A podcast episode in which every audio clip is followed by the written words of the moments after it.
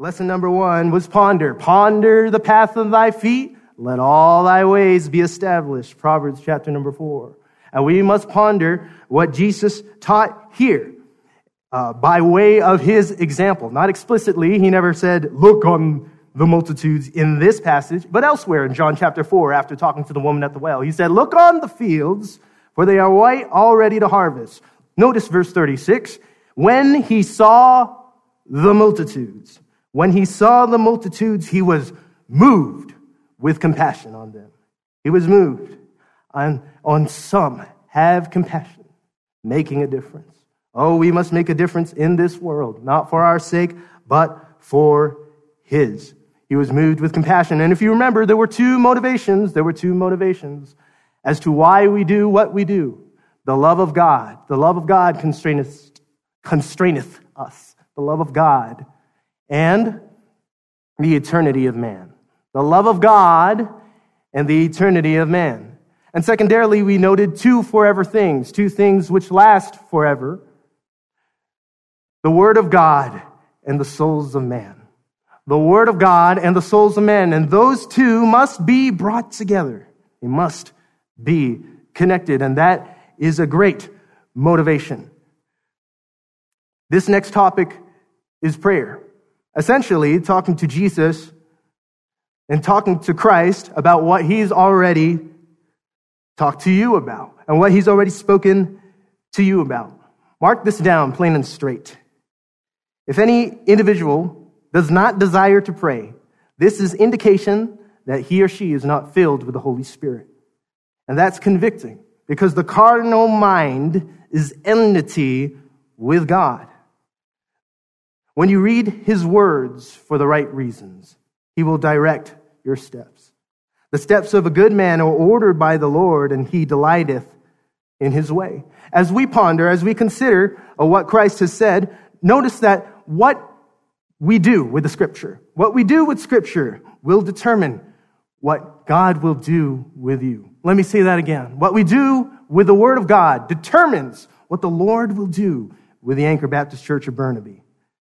What happens is that we get to where we read the Bible, but we don't read the Bible. Uh, we read it for formality. I read it for formality because I'm supposed to, and not for food, because we love the Lord. It's not enough that we read the Bible. We must let the Bible read us. We must let the Bible read us. Now, prayer is the most neglected tool in the Christian arsenal. We have many weapons, but specifically, the offensive weapon, of course, is the sword of the Spirit, which is the Word of God. But in Ephesians, you'll find the armor of God. You'll find that we have the sword of the Spirit, and with all prayer, with all prayer, we must depend on the Lord. He delivereth and rescueth, and he worketh signs and wonders in heaven and in earth. Now consider our Savior. Consider our Savior, who says here, Pray ye therefore the Lord of the harvest. Only one prayer request, only one thing, only one thought that he had for us here. In fact, in his entire earthly ministry of three years, he only had one prayer request. He only had one request that we would pray for, and it's to pray that he would send forth laborers into this harvest field of the world, looking on the fields where they are white already the harvest. If you understand and if you remember the woman at the well, Jesus was sitting with a Samaritan woman, one of the unlovelies of the day and age. She was a half breed. She was half Jewish and half uh, heathen, if you will. And no one wanted anything to do with this Samaritan woman. But Jesus stopped and he said, Okay, uh, you, you disciples go into town and go buy some groceries, and I'm going to talk to this here woman. And they were perplexed, wondering, okay, uh, yeah, we'll go get these groceries. And they, they went into the town, and she's, he's talking to uh, this lady, this lady that no one wanted anything to do with. And she got saved. She got saved from wrath by grace through faith in Jesus Christ alone. And the disciples came back, and Jesus who at first was tired, now was beaming, radiant, and happy. And the disciples looked at one another and said, Did one of you give him something to eat? Did one of you give him meat? And he said, My meat is to do the work of the one who has called me. I have meat that I eat that you know nothing of. And then he said, Look on the fields, for they are white already to harvest. You know, in John chapter number 11, at Lazarus' tomb, a dear friend that Jesus had. Lazarus had died, and after four days, his corpse was stinking. but Jesus knew what was in man. He knew what he would do as he walked to Lazarus' tomb. But he was crying. Let me tell you about our Savior who weeps. In the words of S.M. Lockridge, the heavens cannot contain him, let alone a man explain him.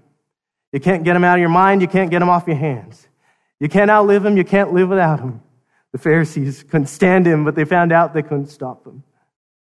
Pilate could find no fault in him. The witnesses couldn't get their testimonies to agree. Herod couldn't kill him. Death couldn't handle him. The grave could not hold him. That's my king. He always has been. He always will be. I'm talking about he had no predecessor. He'll have no successor. There was nobody before him. There'll be nobody after him. You can't impeach him and he's not going to resign. Look, please. Our God loves us and he went to Calvary's cross to die for me and for you. In Psalm 126, we find that they that sow in tears shall reap in joy. But before the psalmist ever wrote about tears, before he ever wrote about bringing in the sheaves, he said in verse number one, he took that pen and wrote, When the Lord turneth again the captivity of Zion. I still believe that our God can do something great again in 2022. Do you believe that? I believe that our God can do something again. Our God is able to do exceeding abundantly above all that we ask or think. He hath not given us a spirit of fear, but a power and a love and of a sound mind. And if we say that we believe in this God of greater things, then pray tell me why we live in a day of lesser expectation.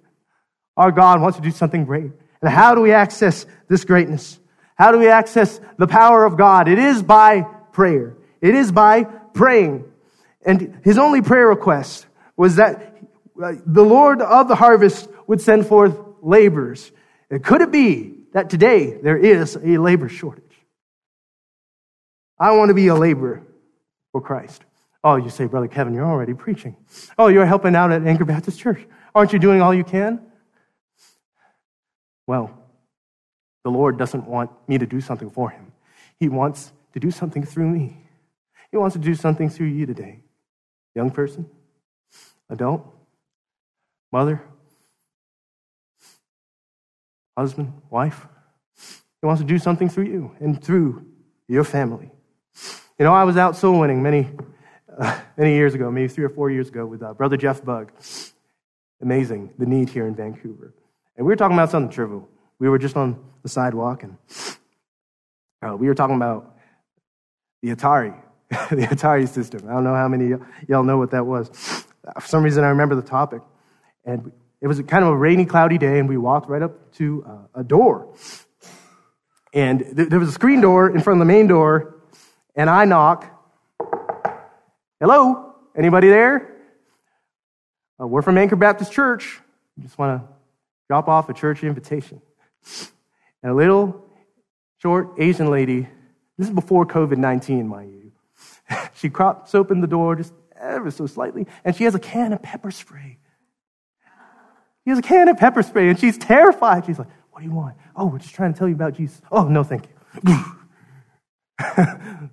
a shut door, a closed door. You know, people in this town, in this city, they're looking for happiness in all the wrong places. But what is happiness? The moment before you need more happiness. Joy only comes from Jesus Christ. Jesus, others than you. What a wonderful way to spell joy. Joy comes from Jesus Christ joy unspeakable and full of glory. First John tells us that our God, God is love. Our God is love today. And why should we pray? wow, what a question. What a question. Uh, turn uh, three chapters over to your left. Matthew chapter number six. Matthew in the sixth chapter, this will, this will bless your heart. The very first sermon I preached here at Anchor Baptist Church Mind you, the church is not the building, it's the people. the the, the uh, first sermon I preached here before I got right with God, or after I got right with God, was on prayer. And I don't care if you remember my points. My points are important. but the points were, were this pray with purpose, pray with passion, and pray with persistence. And it was based on Matthew chapter number six, and I admonished y'all and tried to encourage y'all uh, the great need to pray, to pray. Look at verse number five, Matthew 6, verse 5. When thou prayest. Hold it right there. When thou prayest. It doesn't say if ye pray. It says when you pray. What does that mean? It means that the born again, blood bought believer is in a continual process of praying. He prays. First Thessalonians teaches, pray without ceasing. I'll come back, come back to that. Verse number five, when thou prayest, notice, thou shalt not be as the hypocrites are, for they love to pray standing in the synagogues, in the corners of the streets, that they may be seen of men. Verily I say unto you, they have their reward. But thou, when thou prayest, enter into thy closet, and when thou hast shut thy door, pray to thy Father which is in secret, and thy Father which seeth in secret shall reward thee openly. Notice again, verse 7. When ye pray, use not vain repetitions as the heathen do but they think that they shall be heard for their much speaking. Be not ye therefore like unto them, for your Father knoweth what things ye have need of before you ask him. And then what follows here is what is commonly called the Lord's Prayer, but I would submit to you today that it is called the model prayer because uh, in John 17, we find the high priestly prayer. That truly was the Lord's Prayer that we cannot pray. Only Jesus could pray that prayer. This is the model prayer. He's saying to his disciples, here's how you ought to pray. Uh, in Luke 11, I'll turn there. You do not have to turn there. But let me show you a parallel passage uh, as to what was going on. Luke chapter number 11, and in the first verse, it came to pass that he was praying in a certain place. And when he ceased, one of his disciples said to him, Lord, teach us to pray. Teach us to pray, as John also taught his disciples. And then we see, when you pray, say, Our Father which art in heaven, which we're familiar with. Okay. Lord, teach us to pray. Did they ask, Lord, would you teach us how to cast out devils? Oh, that's what I would have. I would have asked Jesus. Lord, teach us to uh, teach us to perform miracles. Teach us to turn water into wine. Teach us to break bread and multiply that over thousands. No. They knew, they knew that they had to learn how to pray because it seemed that Jesus Christ had a 1 800 connection, 1 800 hotline to heaven, it seemed. The early, the early church was mighty in power because they were mighty in prayer. After this manner pray. After this manner pray ye. In other words, here is how I ought to pray. Our Father, which art in heaven, hallowed be thy name. His name is holy. His name is above every other name. At the name of Jesus, every knee will bow. Every tongue will confess that Jesus Christ is Lord to the glory of God the Father. There is coming a day where that will be, where that will happen. Celestial knees will bow, terrestrial knees will bow, infernal knees will bow. Angels, humans, and devils will bow and tremble before the King of Kings and the Lord of Lords. That will be a day. And his name is hallowed. And many times we ask after our own lusts, as the book of James details. We ask after our own lusts and we ask amiss. And that is why we do not get our prayers answered. Because you see, it's, it's not uh, that prayer is designed to get man's will done on earth. It's to get God's will done on earth. It's not man's plan to get uh, man's will done in heaven. It's God's plan to get God's will done on earth. This is prayer. After this manner pray ye, Our Father which art in heaven, we address him properly. Hallowed be thy name. And then it says, Thy kingdom come. Thy will be done on earth as it is in heaven. Verse 11, it says, Give us this day our daily bread. Jesus was teaching us that we ought to approach Christ. We ought to approach the Father in the right way. Hallowed be thy name. It must be thy, thy, thy before it's my, my, my. And so many times I ask selfishly for myself. And I ask, Lord, would you just give me what I want? But he says, thy kingdom come, thy will be done on earth as it is in heaven. Anything we give him, he gave to us. Every good gift and every perfect gift is from above and cometh down from the Father of lights, with whom is no variableness, neither shadow of turning. This is like a, some, someone or a little boy who, who wants to give a gift to his dad, and he asks his dad for money. Dad, can I have some money so I can buy you a gift? he, he owns it all, anyways. And that's our Savior. That's our Christ. That's our Father. Let me, let me tell you something. We wrestle not against flesh and blood, but, get, but against uh, uh, principalities and powers, spiritual darkness in high places. I'm telling you uh, this evening that Satan has held councils with his archfiends, saying, You see that mother over there trying to live for God? You see that teenager? Do you see that Baptist preacher over there? Devils, demons, fellow friends here in this council uh, whatever you do, don't let them pray. If they start praying, it's over for us. But if they never pray, we'll beat them every time. Notice Jesus prayed before ministry, he prayed during ministry, and he prayed after ministry. Working without praying for God to remove Satan's obstacles first is like jumping out of a plane without a parachute and begging God to fix the situation on the way down. Or being in a boat and taking a magnum and shooting six holes in the bottom of the boat and saying, God, please save me. And you're sinking and you shot the boat yourself. Dear friend, we need to rely on God. Let's not jump out of the plane without the parachute. He says, lead us not into temptation in verse number 13. Verse 12, it says, Forgive us our debts and we forgive our debtors. In 13, and lead us not into temptation, but deliver us from evil. There hath no temptation taken you, but such as is common to man. But God is faithful, who will with the temptation make a way of escape. We're not to pray, uh, oh, certainly in the midst of the temptation, but if we have shot the bottom of the boat out, don't be begging God. I mean, you ought to be. And Lord, would you save me? But in the midst of temptation, Lord, would you, uh, would you help me and lead us not into temptation? Would you deliver me from evil? And for, because of, for thine is the kingdom and the glory, the power and the glory forever. Amen. Turn to Matthew 7, Matthew chapter number 7.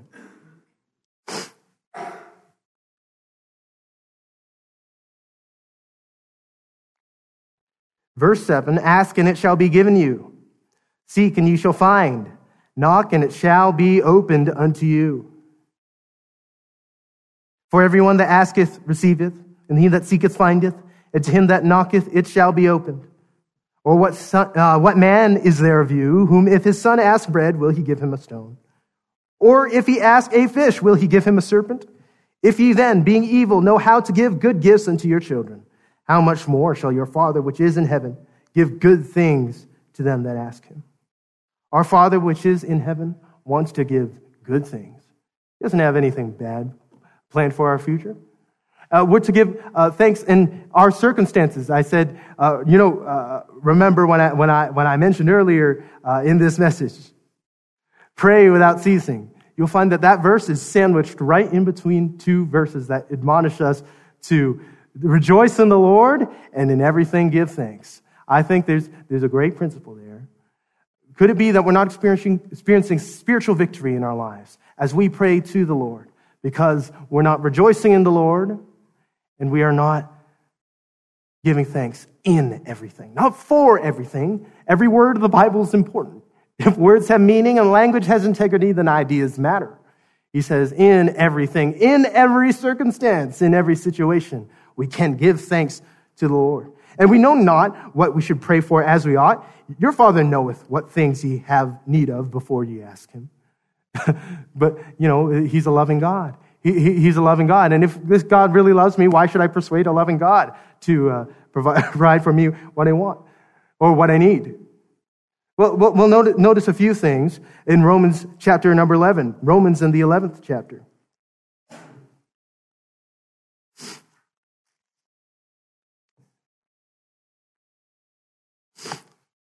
The one concern of the devil is to keep Christians from praying. He fears nothing from prayerless studies, prayerless work, prayerless religion. He laughs at our toil, mocks at our wisdom, but trembles when we pray. All hell trembles when the weakest saint is upon his knees. Samuel Chadwick and William Cowper had much knowledge on this. Romans 11, verse 36 For of him, and through him, and to him are all things to whom be glory forever. Holy living is essential preparation for prayer. And if we do not pray before we work, if we do not worship before we work, we mar even the work that is done.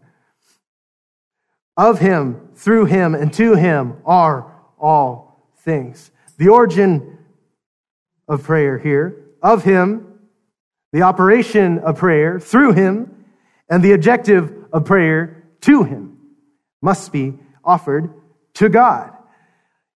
You know, the prayers that God answers are the ones that begin with him. Let's enter into that big divine prayer meeting as Jesus prayed in John chapter number 17 that they may be one as we are one, as he prayed to his Father. He ever liveth to make intercession for us. And we, oh man, we, we, we really need to keep in mind uh, the goodness of the Lord when we pray.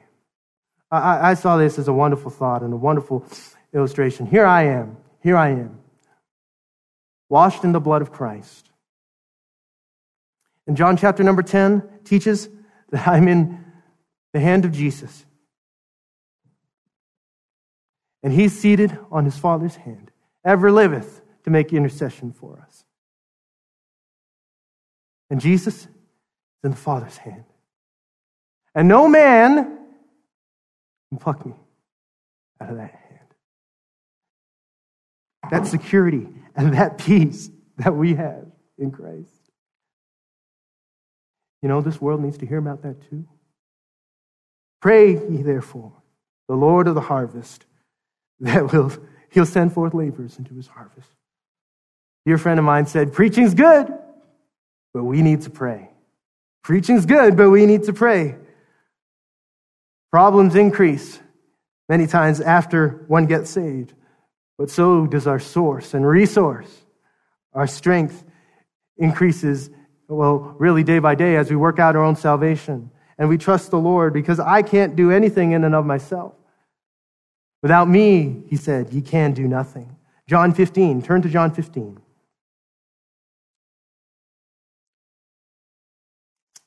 The abiding life is the abounding life. John 15, 1, I am the true vine. My Father is the husbandman. Every branch in me that beareth not fruit, he taketh away. And every branch that beareth fruit, he purgeth it, that it may bring forth more fruit. Notice verse 3. Now ye are clean through the word which I have spoken unto you. You want to walk with God? You want to be clean before God? Wherewithal shall a young man cleanse his way? By taking heed according to thy word. Abide in me, Jesus said. The words in red and I in you. As the branch cannot bear fruit of itself except it abide in the vine, no more can ye except ye abide in me. The abiding life is the abounding life. I am the branch. He is the vine. The branch can produce no fruit of itself. In verse number five, that last part, without me, ye can do how much? Nothing. Say that again. Without me, ye can do how much? Nothing. We can do nothing without Jesus Christ. Abide in me, and I in you.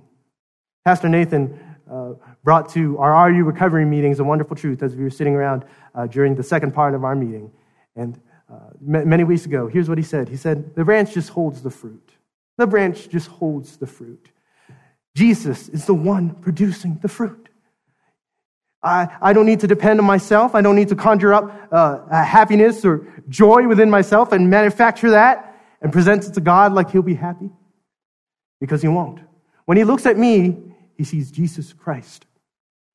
And that's all he is satisfied with. Before we can, before we can do anything for God, we must be something with God. We're human beings, not human doings.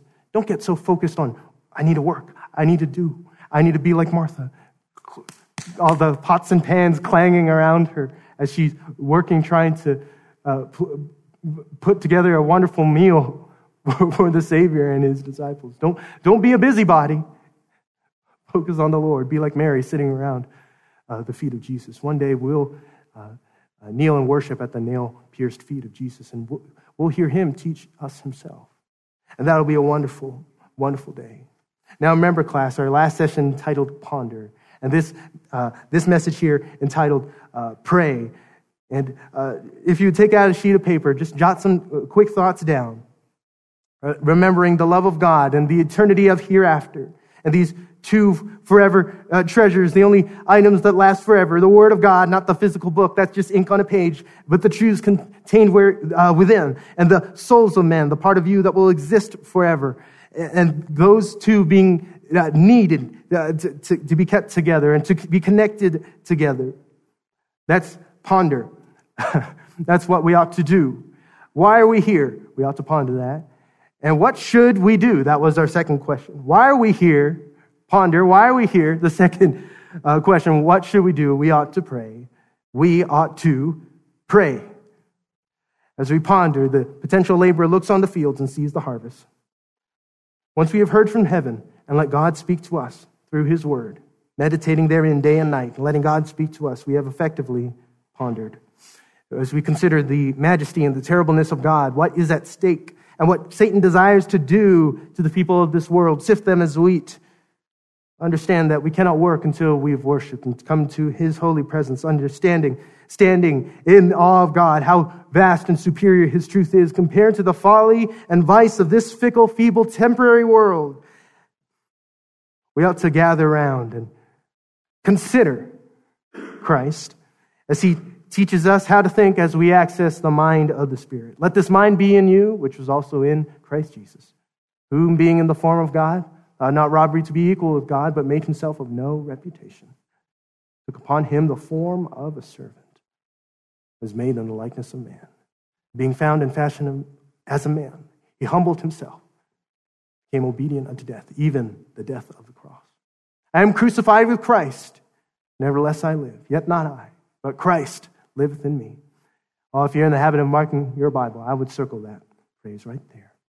Yet not I, yet not I, it's not me. It's not you. Not I, but Christ. Not I, but Christ. The gospel is the whip that flogs the devil and the thunderbolt that uh, changes and charges a man. Oh, we ought to pray without ceasing. And the gospel changes lives. The gospel changes people. And this is the message that must be preached throughout the world. And next week, we'll delve into preaching and not necessarily standing behind a pulpit. I assure you, there's some parents, there's some mothers that do a lot better preaching than any, any, any person that stands behind a sacred desk could ever do. I tell you, mothers can preach. And I'm not talking about that. I'm talking about telling your next door neighbor. I'm telling, I'm talking about uh, telling the person right across the way here. I'm talking about delivering the truth, not necessarily just door to door and organized outreach. I'm talking about telling your coworkers and telling uh, your friends and your family about Jesus Christ because we need to ponder, we need to pray, and we need to preach.